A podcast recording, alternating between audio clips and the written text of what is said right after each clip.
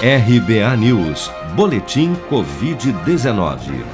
Dados atualizados pelo Ministério da Saúde, divulgados na noite desta terça-feira, apontam que 9.599.565 pessoas já contraíram a Covid-19 desde o primeiro caso confirmado da doença no país em fevereiro do ano passado.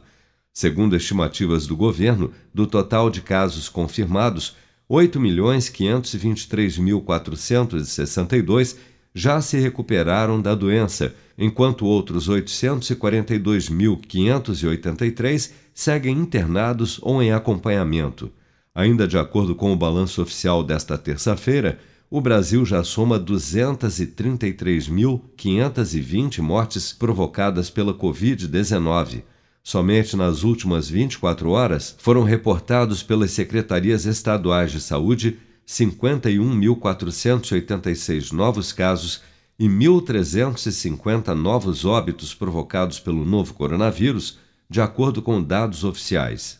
A diretoria colegiada da Anvisa decidiu por unanimidade nesta terça-feira que as vacinas do consórcio COVAX Facility, coalizão de mais de 150 países, liderada pela Organização Mundial de Saúde para o Desenvolvimento e Distribuição de Vacinas contra a Covid-19 estão dispensadas de registro ou autorização emergencial para uso no Brasil.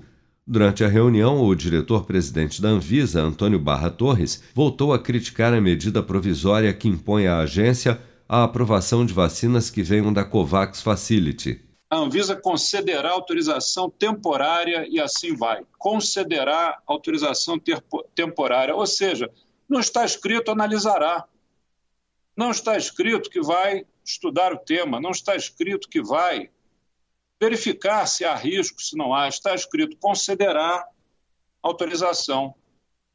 Só nos é dada uma opção, é o sim. Segundo a Anvisa, a análise dos imunizantes pela Organização Mundial de Saúde, que coordena a COVAX Facility, dispensa a necessidade de uma nova avaliação técnica, até porque a própria Anvisa é uma das agências internacionais que participam do consórcio.